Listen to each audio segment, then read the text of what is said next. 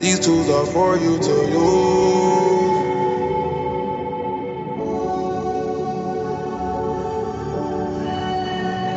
These tools are for you to use. Hey, I'm Dave Marr. Welcome to This Is Your Afterlife conversations with artists and activists about death and life. My guest on the podcast this week is Michael Rice, the very funny Irish comedian, my buddy. The first Edinburgh Fringe Festival I went to, he and I flyered each other's shows along with former guest of the podcast, John Spillane, and he's an amazing storyteller. And he has a podcast, The Mike Rice Show. You should check it out. You should follow him. And you should go to his Patreon as well. All those links are in the show notes. Um, if you like the show, rate it, review it in your apps. Normally, I think a one star rating is as valuable as a five star rating because it's like, what is that show? But I think for these algorithm things, I have to technically only promote five star ratings. But just know that if you give it a one star rating, uh, part of me will be will be happy uh, still. And also, if you have thoughts about the show, if you want to give feedback, if you want to just hit me up, you can reach me at this is Dave at gmail.com. I want to give a shout out to my pigeon level patrons on Patreon Kurt Chang, Katie Llewellyn, Susie Carroll, and Fred Fedewa. Thank you all, especially for supporting the show. And I'm excited for you all to hear this conversation. So please enjoy This Is Your Afterlife with Mike Rice. I grab your whip and take it back to Shot Town. When I'm in Shot Town, I treat it like normally I like to just like talk to people for a while and get get to know them, have some sort of clip where people can hear hear the guest for a few minutes to get a sense of them before we dive into the stuff. But you and I could do just that the whole time. Yeah. Uh, and and you don't have the thing where you're wondering if you're recording you're already i can already tell you're assuming a little bit of a false performer identity a little bit um and That's uh, you've you've again you've again hurt my feelings. I think I'm actually counting how many times you've just genuinely hurt my sense of self. And I really want you to so be far. sniping back at me. I'm not used to like playing rough with someone who just kind of lays over Well- and offers me their belly. Well, see, this is it. This is what you've just caught me in quite a um Yeah. Self-flagellating time. So actually, everything you are saying to me, while it is kind of you know faux banter, it all is um you know Cutting uh, truly deep. but cutting truly, and it seems to make sense. Yes, I yes, I am assuming a, a, a false performer identity. Yes, you are um, just kind of um, uh, a weak shadow of what an individual should come across as. And Dave sees through to the core of you, even just over Zoom. It's that obvious that you're a fraud. And um, oh, it's so- really nice to see you, man.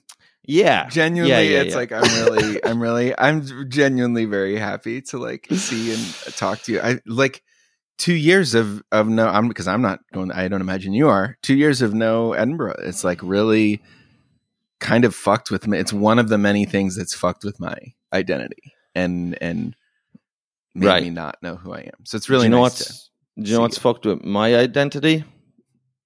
You Uh, throughout this, Yeah, yeah, throughout this, yeah. yeah, throughout this podcast. Well, good. Now that I've got you off balance, yeah, uh, let me ask you, Michael, Mm. Elizabeth Rice. what do you what do you hope happens when you die? Um. So I've been I've been uh, uh, thinking about this today, and I don't really um have a, uh necessarily a, a comic answer to what I hope it is. Um, Good. That's okay. I I hope that my uh, suffering uh, ends, and that's not to say that you know, like my life is just constant suffering. So, for one thing, I will say this: I am not that um, afraid of dying.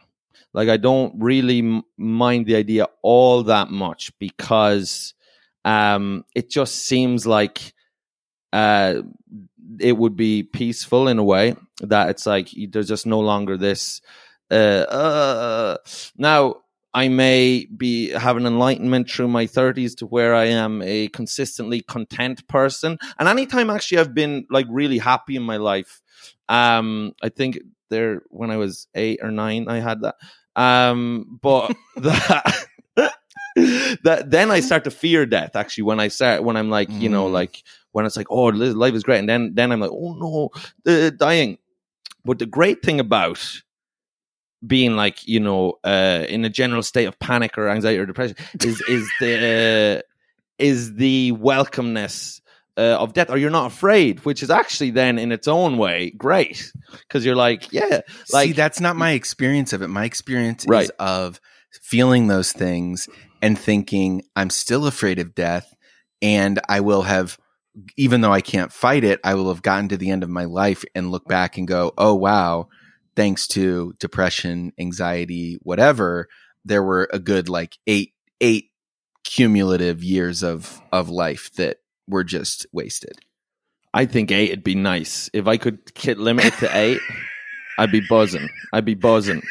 That'd mean I had like fucking what, like seventy two crackers, like of like you know having a good time. Um, I know exactly what you mean. This is my uh, uh, um, concern, and this is my frustration in life. Is that I am well aware that um, any malcontent or any um, uh, inability to like just fully enjoy what's going on is self-created not that i've chosen to do it but that it is just a manifestation of my mind and if i could find a way just to get out my own way what a wonderful place it is and there's so many wonderful things to do. And if i wasn't inhibited by low self-esteem and self-doubt and self-criticism and these other mental patterns that have been put in my head i can see that it would life would be fucking great. Like i've been very lucky um you know uh genetically to be born into the western world like a million things where it could just be an absolute fucking ball.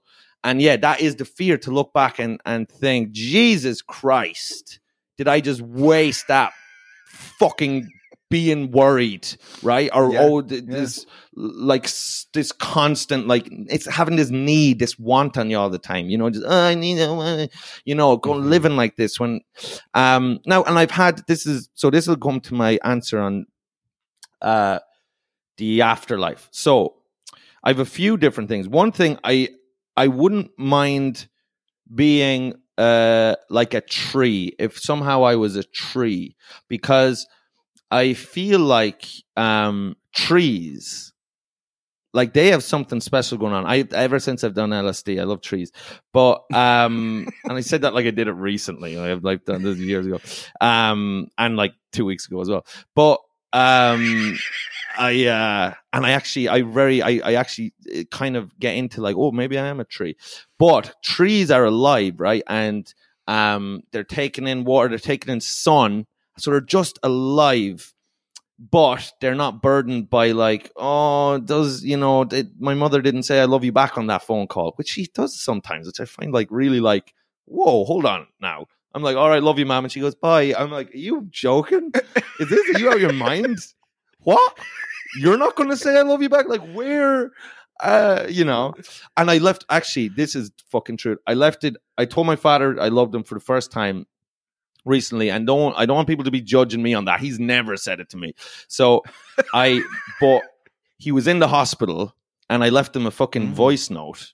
Right on WhatsApp, I could not. I wouldn't have the stomach to do it. Like, and I could see that he listened to it, and no response.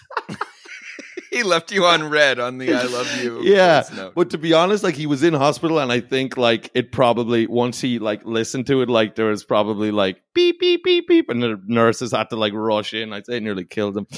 Um, but which is not my intention. But um, uh, my point anyway about uh, yeah, the trees is just to exist without like the concern. You're just like if if you I don't know if you meditate or anything, but sometimes you can get yourself to that place of you are just you detach yourself from yourself you know from ego of this idea of yourself and you're just all you are is alive and exist. And that's actually just a beautiful feeling is just to be alive. That it's we, we cloud ourselves with ego and all this stuff. Like we act just pile this shit on top of that, so we don't actually experience it a lot of time. But when you can clean yourself out and not be Dave or Mike or whoever the fuck, and you're just literally a the atoms that you are made up of, and it's like an amazing feeling. So if it was something like that, I would dig that. Also, another idea I have about it is like if it was just like when you're on like MDMA, like when you're just up on MDMA, like it's just like that, like super feeling of like love and joy and happiness like that, which is a different from the tree feeling, which is a calmer kind of just um Mhm, beauty in mhm. existence. It's kind of like exhilaration, like in the MDMA, and like if that was just it all the time, and you were surrounded by sexual options, like that you were kind of like horny and just like, but you know, like there's just people around that you might. Oh, we might fuck. Like, the, the, and you don't even have to fuck. Just the constant for eternity. Just the idea of, oh, we might, you know, um, and live in that. And that desire has Yes. created i mean that desire for me is the ultimate expression of addiction the idea that i could only Right. have the peaks and not have the valleys It'd be like yeah i think that's possible like legitimately there's a part of me that's like i really don't think the negatives are, are necessary i would like to just have the highs can we make that happen Right. Now, what I would say to that is the cruelest thing about the, this fucking universe is yes, we can have that happen, but whoever the fuck or whatever the fuck created this whole thing and this whole idea of you, the yin, the yang, you kind of light without the shade. Fuck you, man. Why? Yeah. Why? Why? Why? Why? Why? Why? Why not? Oh, because you need to have the, the highs with lows. Yeah, but why though? Why could it Dude, not have been created yes. that we were just fucking uh, beings that experience joy and love and happiness? Full stop. Well, because if you didn't have the, the shut up. That's just dude horseshit. I know. The I even know? like yes, yes. The I actually like fully agree with this. It took me because that's one of those things that everyone says you need, you know, you need to have the bad days to appreciate the good days. And it's like logically I figured it out eventually, but for so long I was like actually why? Why Yeah. do you need to experience the bad?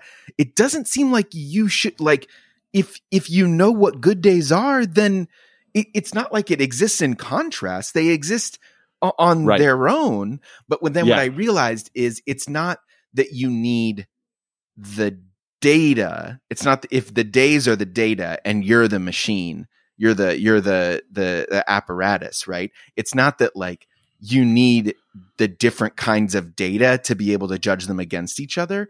It's that if you cut yourself off from the negative data, then you're numbing a certain part of the machine. So you actually can't experience if you don't like give yourself the capacity to experience Right. full negativity, then you're numbing yourself so you actually can't experience the full high. But fuck, that sucks.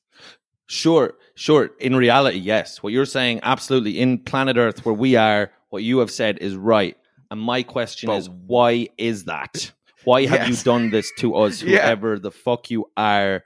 Why is it that, like, don't, don't you question that? I mean, uh, I'm not the first person to bring it up, but like, why is it that everything in this world is set up, is, is just a setup? Everything that tastes the best is bad for you. Like the, the, the, the drugs that make you feel the best are bad for you. They ruin your life. Like the fucking like even like sex, if you abuse it or it's casual, it's so feels so good, but you fucking ruin your family. You fucking fuck your aunt, whatever you do.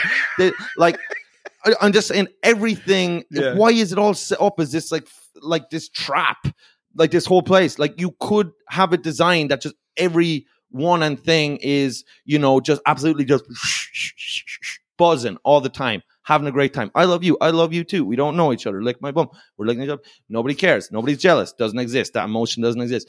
We travel on. Watch that. A big fucking uh, bowl of cooking oil. I'll eat it because I like fat and it's not going to affect my intestines because I can digest everything because that's how I was designed. No, because it did be because wouldn't that? I'm not just thinking like the. Have you ever heard people making arguments like this? Like the. It's called anti anti natalism, like to where it's like it makes oh yeah, the argument we'd be to not off. have kids. Yeah. yeah, to not have kids, and we would be better off on the whole as humanity not to be not to exist or not to be born because Right, the, right, right. the level of suffering exceeds the level of whatever the joy of existence maybe overall um on earth Is this you coming And, out um, as an antinatalist? Um, do you know what? Just in terms of to give this, like again, give you a little headline. Yes, this is my give, like, to, just to give you some good sound bites. Yeah, this is me coming out as an anti-natalist. No, but I do. I don't like like uh, fully uh, agree with that, but you know, there is just a level of suffering, and I'm probably in the top. Um, you know, one percent people alive in terms of you know the life experience I have and, and the the Sexual privilege and and sexual. Well, maybe the, the first one, sexual. Pri- I'm a renownedly poor lovemaker, um, and uh, this has been one of the many banes of my existence. But um, but you know, you've heard my set. You knew where you were leading that. You nasty man. Um, See, I don't think so. I think your set. I think your set is one of those. It's the lady doth protest too much. I can't. Right. I, I I've I know the sexual failures in your in your set, and Right. and yet I feel as if not that you designed it this way, but that it definitely could function as a as a you know for you it's a woman in the audience who is like he, he's not that bad. That's not true. He's not that bad. I'm gonna I'm gonna I'm gonna give this a test. To, Well, no, there's nothing. Well, well, to be honest with you now, and and it's not that I do that. Like uh, what I'm I'm going lightly uh, into my own um uh, issues. I'm treading. I'm giving like a shallow version of the um the major problem um it has been in my life, particularly my younger uh my younger days um or my formative uh sexual years will say. But I will say this. Um vulnerability like the idea of like um people being like oh you know uh uh you know i can uh, fuck for two hours and whatever you know Right. um i've this is this is just one of the lines from dave's last edinburgh show but um uh, in the midst of wondering if God is real and why, as as a modern Just- day Job, I'm I'm Yeah. talking about I'm I'm making clicking Well, sex y- noises. well you did yeah there's just like a 10 minute bit crowbarred into the middle about how much of a fuck machine he is. Yeah, um, and it's um the critics were confused. But uh, no but I, I don't think now it may come from uh, a place of me actually um n- this may not be a universal truth but i think vulnerability um in general is never is never something that yeah turns women off if you're like oh i have this flaw like I, i've Well, never in my experience you're but that might be coming from a place of- passionate. You're too vulnerable. You're too energetic to truly be a bad lovemaker. Right. You know what I mean? Um. Well, why don't you try fucking me, Dave?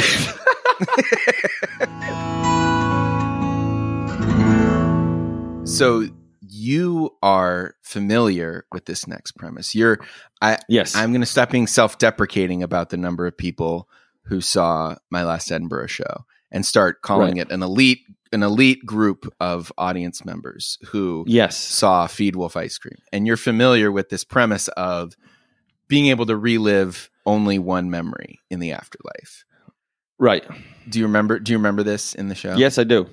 Yes, I do. So, if that were the case, if you get to the afterlife, it turns out they say, "Hey, Mike, um, you can always, you know, live up in your thoughts if you want, but you have to pick one memory and only one that you get to fully drop down into, and you can relive it anytime, whenever you want." What memory Yes. would you choose? So, um, uh, when I was uh, 16, so first off, um, uh, I'm from I'm from Ireland. I know a lot of people who've been listening have have thought they were listening to a Germanic um, man who works in the financial services.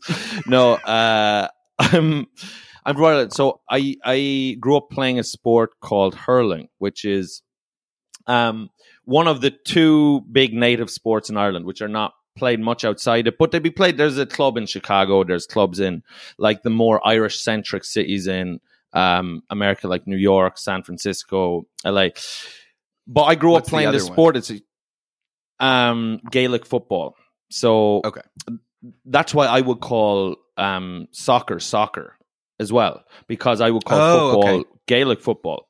So I know when you come across the pond, like, and you're like, I play soccer, and then people are like, it's football, you fucking do, you know, Yeah, and they're yeah. like, and it's like, I was, uh, but like, I and and I don't defend Americans when that happens. But in my head, I'm like, I also call it soccer. But Yeah, I do yeah, not yeah. come to your aid. I let you burn For different reasons. Um. So um, hurling. so hurling so it's huge uh, where i grew up and when i was 16 um, we got to a thing called a county final where uh, i'm from which is a, a big deal. And we were playing a team my team which is O'Loughlin Gaels. And we were playing a team that had not been defeated in five years. So they had eight county players which means that players that are good enough to represent the county. They had uh, eight of them. We had zero. Well, the year before we played them in county final as well, we just got absolutely destroyed. And uh, before this uh, game, I gave like this kind of like Braveheart kind of speech, um, you know, and I cut out an article from the year before about how we had lost and they, they they said how we had been humiliated by this team and blah blah blah. And um and I gave this like big like fucking if we win today we're gonna have the our names on the walls forever. And uh, and um and anyway we went out and got heavily defeated again. No we didn't. Uh, it was all in vain. No we went out and we we won. And we won by one point. and this was i couldn't uh, like uh, express more how this was like a david and goliath thing and how m- much this means to the communities. Like so ireland's very community based so when the final whistle blew it was just all these men these older men and i had always like wanted to impress um older men like um like my hurling trainers don't get that little smirk that no, little- I'm not. I'm not. It's No. a. It's a. I uh, listen. That's not where this. That's not my kind of humor. You know, I'm a little higher So- brow than that. Um. Yeah. I mean, I yes, I was seeing too much of myself in you. Um. So, uh, but they all came rushing onto the field, and there was uh, like um older men crying. And see, I always uh, like, like loved my like my trainers, my coaches will say in hurling and football because I was good at sports when I was younger, and my father didn't take much of an interest in us growing up. So like their approval to me was like just um like everything. And I remember um uh, everyone just rushed onto the pitch. People were just going bananas. There was people crying. It was just this like insane moment. And these are people that I had played with since I was five years old. So we're like eleven years. Um, we've played together, and it was just the biggest elation, this community thing, because once we had won, it came and the whistle blew. It's like, oh, they can never, this can never be taken away now. We have Mm. won this forever. We won the under 16 county championship now in 2007 forever. Nothing can change that. No matter what happens in life, that cannot be changed. And I got like a hug from my friend's father, who had been my hurling trainer a few years before, but who I loved. I loved my friend's dad. Like I really wanted to. And and he put his arms around me and and he just said, You're a great hurler. You know, and this all sounds like, you know, very like sappy or sentimental. Um, but um it was one of the best, if not the best, moment um of my life. And it was something I actually realized again recently is the the team element of it, the celebrating with others to win something or achieve something with other people, and that you can actually like hug after and do after, which after every stand up set you do, you're just on your own, and it's actually quite lonely like even because when it goes well it's just you and then when it goes bad it's also just you there's no one to commiserate Yeah. and I I found that I just don't get the same joy of just a singular achievement as when you do it with like there's something so special about achieving something with people that's that you've worked on for years or that's taken time or there's a bond there. I mean, um, it's just it's just unbelievable. And like for me, like I don't know if you get this, but like with stand up, like when it goes really well, my reaction is, oh yeah, that's how it should have went. And then if it goes bad, it's just you know complete um, uh, diving into the depths of uh, just self like flagellation and self doubt. And it's like, God, this is not this is not a great like trade. It's not even a great yin and yang. It's just like uh, nothing Yeah. to like to to terrible. And um and recently I did these shows with these three guys when we did the tour, and there was three of us on the lineup. In and we set up the tour ourselves, and the three of us did our sets. And when the shows went well, it was a bigger elation than ever because it than I've ever had in so long in stand up because it was a team effort. That was the three of us together. We've put on the shows. We've carried this off. The sets have gone well. And because you had people to share it with afterwards, and, and even if it went bad, you had people to share it with. Um, It was just very, um, that was very eye opening to me of just how I want to be part of uh, a, a team more.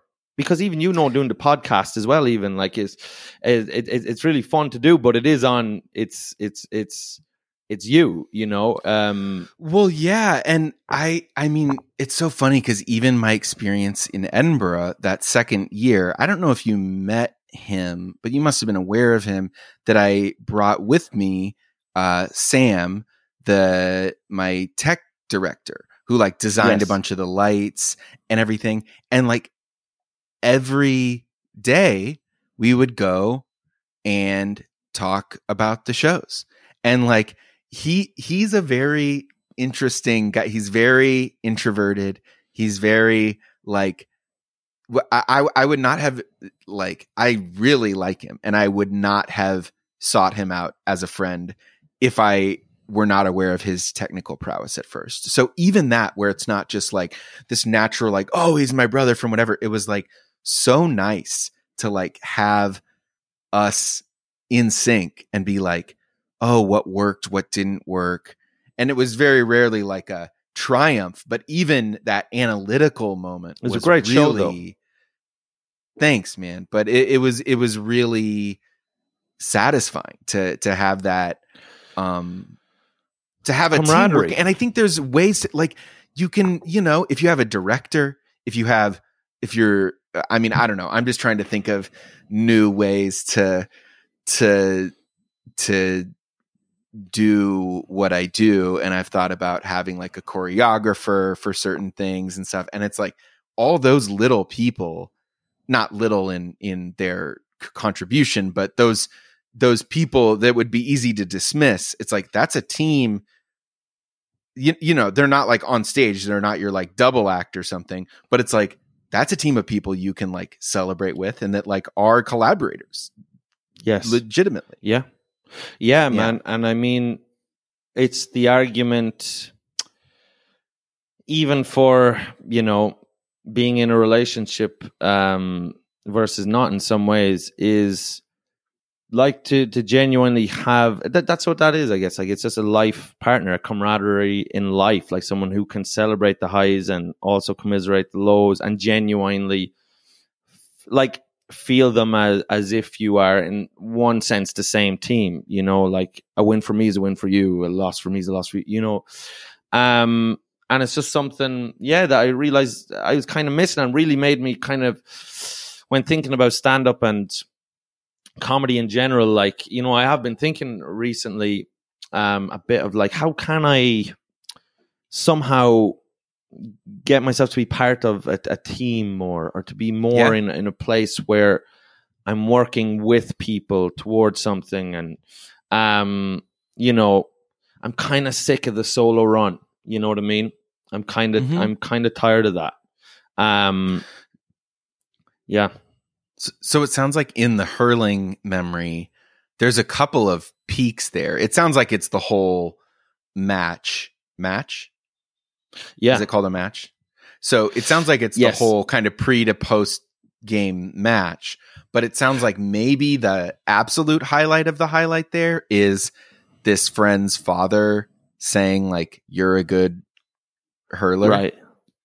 That's Yeah. like a that's like a a sports movie moment that I would not think is based in any sort of reality. Right. Right.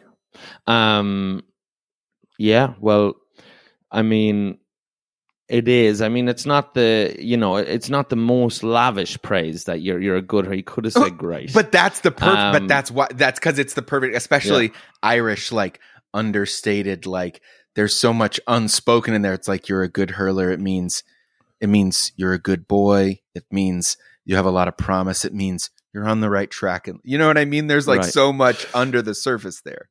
And that like for me just that oh i've pleased him and i've pleased these other people you know and because i had played well and been a good uh, leader. I wasn't the best hurler technically um or anything but it just it meant so it just meant so much to these people and and everyone had gone out and like really put their bodies on the line like really played to the uh, like for us to win that day we had to play to a level that was maybe not even possible for us to play at and for them to Mhm. have a mediocre day just to have a chance of winning. And every single person brought it to that place. People were throwing their bodies on the line. And um and it was it was just th- th- there's a physic there's an elation that comes into the physical exertion that you've put on like the Mhm, panting and the as this is happening so there's the endorphins going in. But i think what was the real feeling of just pure joy or happiness was what I mentioned earlier of of I had some understanding of the the um, infiniteness now of this achievement. Like that just that we've Mm. done it. We've done it. It just it's been done now. You cannot say we didn't do it. We you cannot. We are the champs forever in this year. Like and that and I under I had an understanding of that at the time. I couldn't believe we'd done it. And now I know that we could never have not done it that that it'll never be a case where we've Yeah, not done and yeah. that was just amazing. Yeah just like it felt like a timeless like just a chasm of like ah, like um yeah man. That that's uh yeah to this day still the best best feeling i can remember anyway. That was not in you know, So in- brought on by drugs. It's one that was earned yeah. You can So, just buy that let feeling me- also. I would like to tell everyone. Right. For about right right 50 right. euros a gram you can just uh, you can buy what i had there. What took me 11 years of work and camaraderie and putting my body on the line you can just 50 quid from a, a guy that's pretending to sell hats on the corner.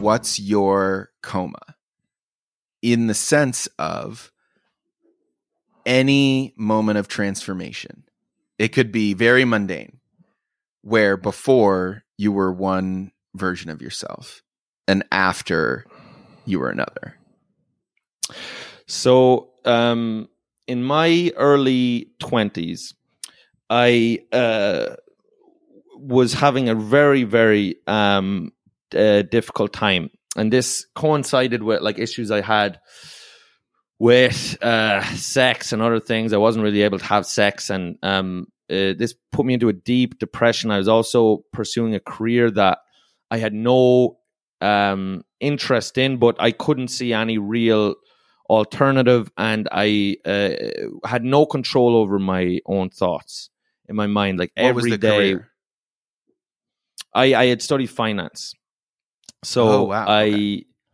yeah so i graduated in 2012 and i then worked um at an it company for a year but i was so um thoroughly unexcited about the prospect of my own life like the, what i could see in front of me um that because as well i'm just not geared and it's this is not to be like applauded for or like that it's like any kind of a moral or noble thing but i don't care about money or things naturally.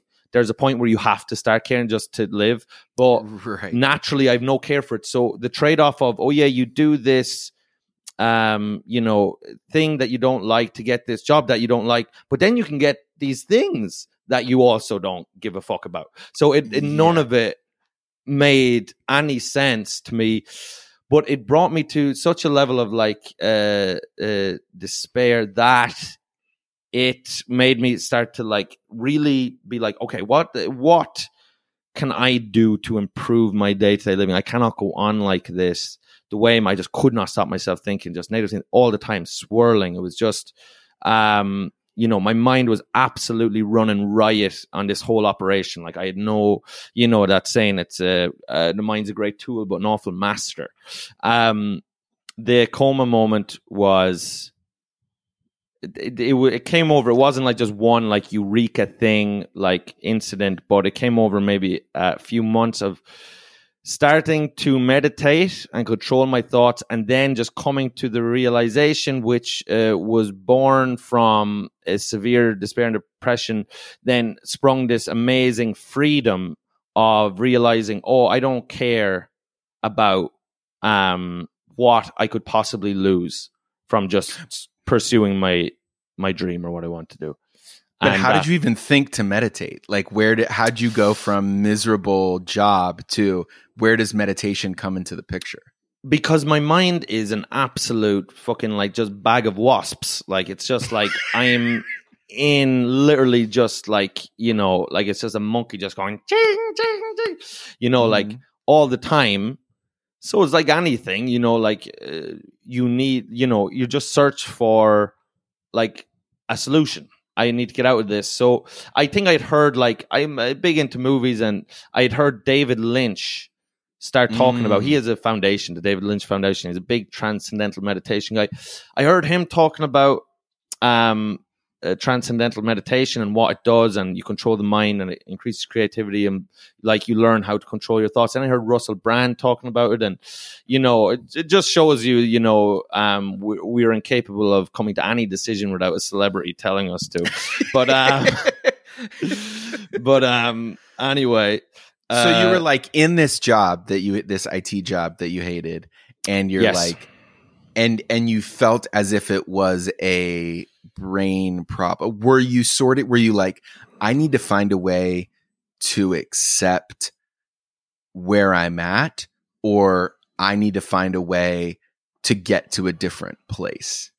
it wasn't even it was just i need to find a, a way to make um life more livable like to m- just ease my um uh, mental suffering at this time i need to find a way to do that. And then once i did and i could control my thoughts better like it really had a very profound effect on me. The the meditation which um i would then uh tell everyone for the next seven to eight years at parties. But um I uh so it just allowed me to just think um clearly uh, to a degree and to um and just then you know what it was just like it was like allow me to be a lot more present and then to kind of see that oh you, you can just do what you want in life you can just go ahead and do what you want like that's when i booked like very soon after that you know, I just booked flights to Chicago. I I had started doing I started doing improv. I moved up to to Dublin. I did a master, uh, applied for a master's in film. That was my big decision, like that. It, like kind of put me on a path. It was uh, to go and do a master's in film. I'd never done one thing to do with anything like uh, in entertainment or artistically. I'd always talked about wanting to be an actor when I was younger, but then I was afraid because you know you play. I'm I was big into sports. Those were my friends. Mm. There's a very closed off masculine thing. If you go do theater, you're gay, um, and you know you're like it, it. Roger Ebert has a great quote about it, the film critic, which is that if you're popular in high school or people that are popular in high school, uh, very often never find out who they truly are because they get used to this feeling of popularity Mm. and people liking them.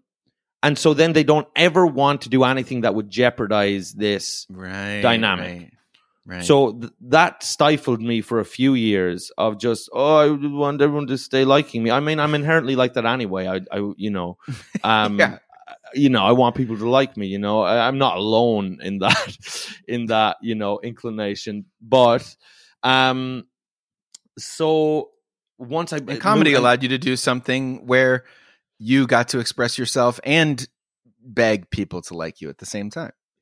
Right. It got it got me to kind of really embody the the worst, most desperate sides of my personality and and try to monetize it and um build a life where I depend on it. Um and even if I wanted to stop this kind of shill-esque uh voyage into All right, all right. I'm cutting this off. I'm cutting this off. This is just this is just your wheelhouse where you could just go and go and go. Tell me about this masters in film. You like did you do, you didn't do it, right? Or did No, you? I did do it. I did do it. And um you did? I didn't I know you had a masters in film. Yeah, I don't tell anybody that cuz That's really interesting. Right. I, I mean, I guess it is. I mean, I'm more because I'm kind of embarrassed that I can't do anything.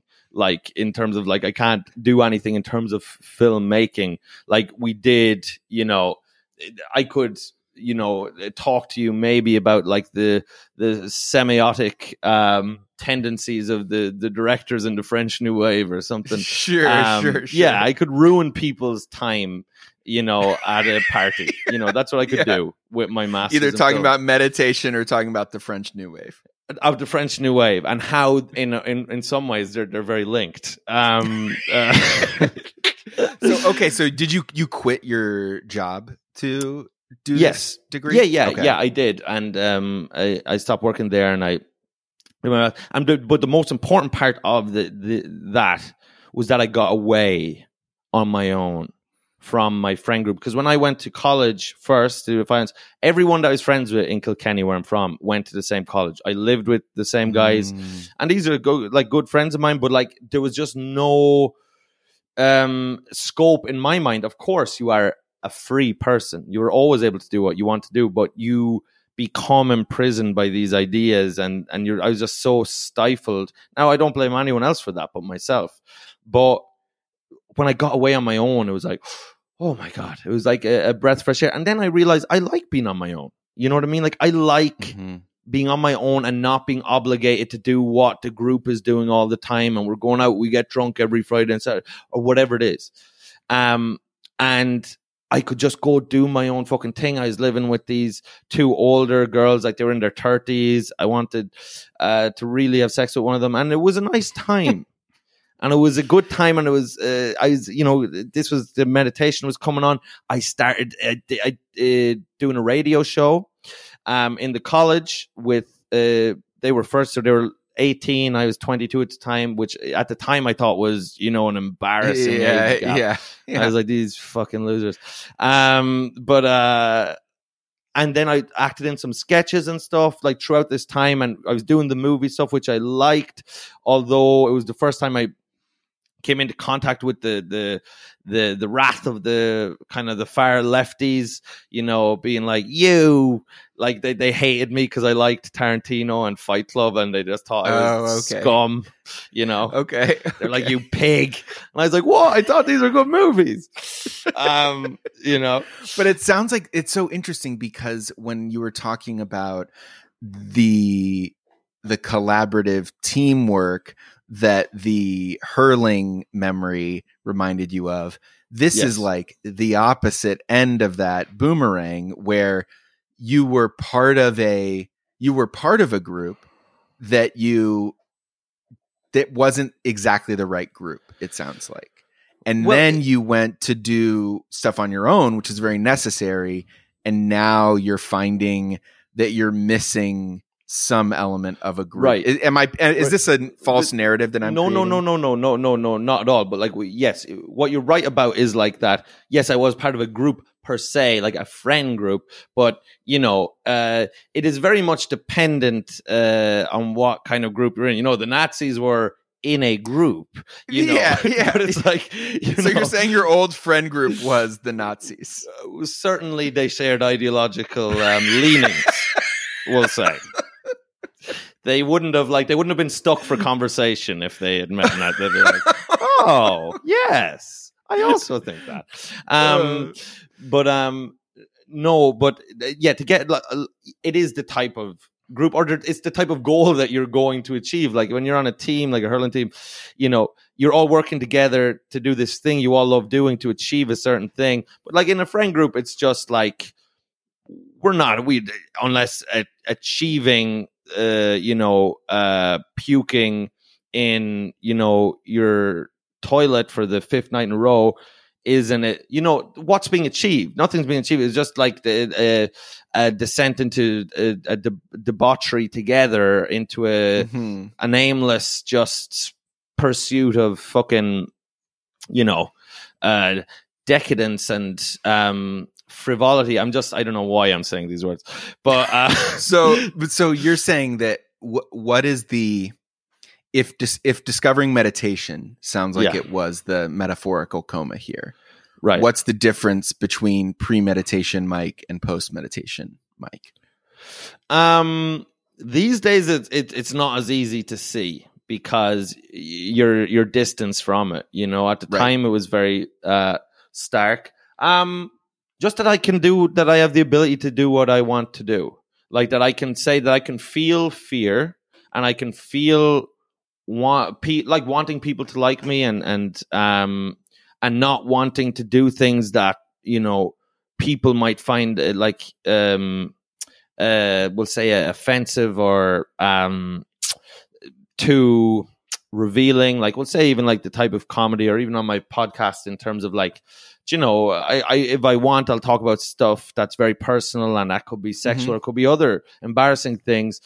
And still to feel the fear of that and understand it and understand what i'm like but not act on it and still go ahead and do what i want to do regardless of that.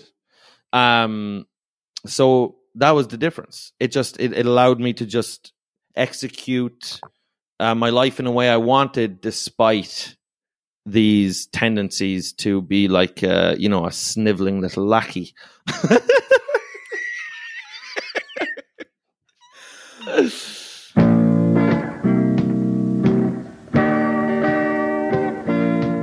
That is the show.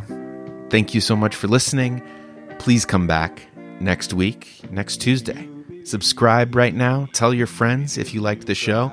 Like I said, review the podcast, rate it, go to my Patreon for bonus, and I will talk to you next week.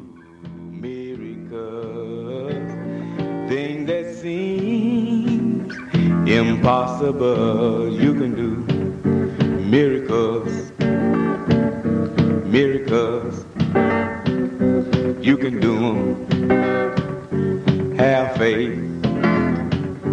You are human, only human. And human beings, they do miracles.